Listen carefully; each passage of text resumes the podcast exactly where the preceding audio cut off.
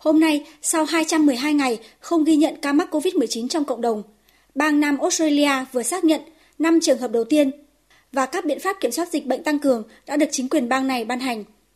Như vậy cho đến nay, đợt bùng phát dịch mới đã được ghi nhận tại 6 trong tổng số 8 bang và vùng lãnh thổ của Australia, ngoại trừ bang Tasmania và vùng lãnh thổ thủ đô Canberra. Trong số các địa phương đang có ca COVID-19 lây nhiễm trong cộng đồng, bang có dân số đông nhất tại Australia là New South Wales, hiện có số ca nhiễm nhiều nhất. Ngày hôm nay, bang này công bố thêm 22 trường hợp lây nhiễm mới, nâng tổng số bệnh nhân COVID-19 mắc chủng biến thể Delta trong đợt dịch bùng phát này lên đến hơn 170 trường hợp. Tuy là bang có số ca lây nhiễm trong cộng đồng nhiều nhất, chủ yếu liên quan đến ổ dịch ở Bondi nằm ở phía đông thành phố Sydney, nhưng chính quyền bang New South Wales tin tưởng sẽ sớm ngăn chặn được đợt dịch lần này.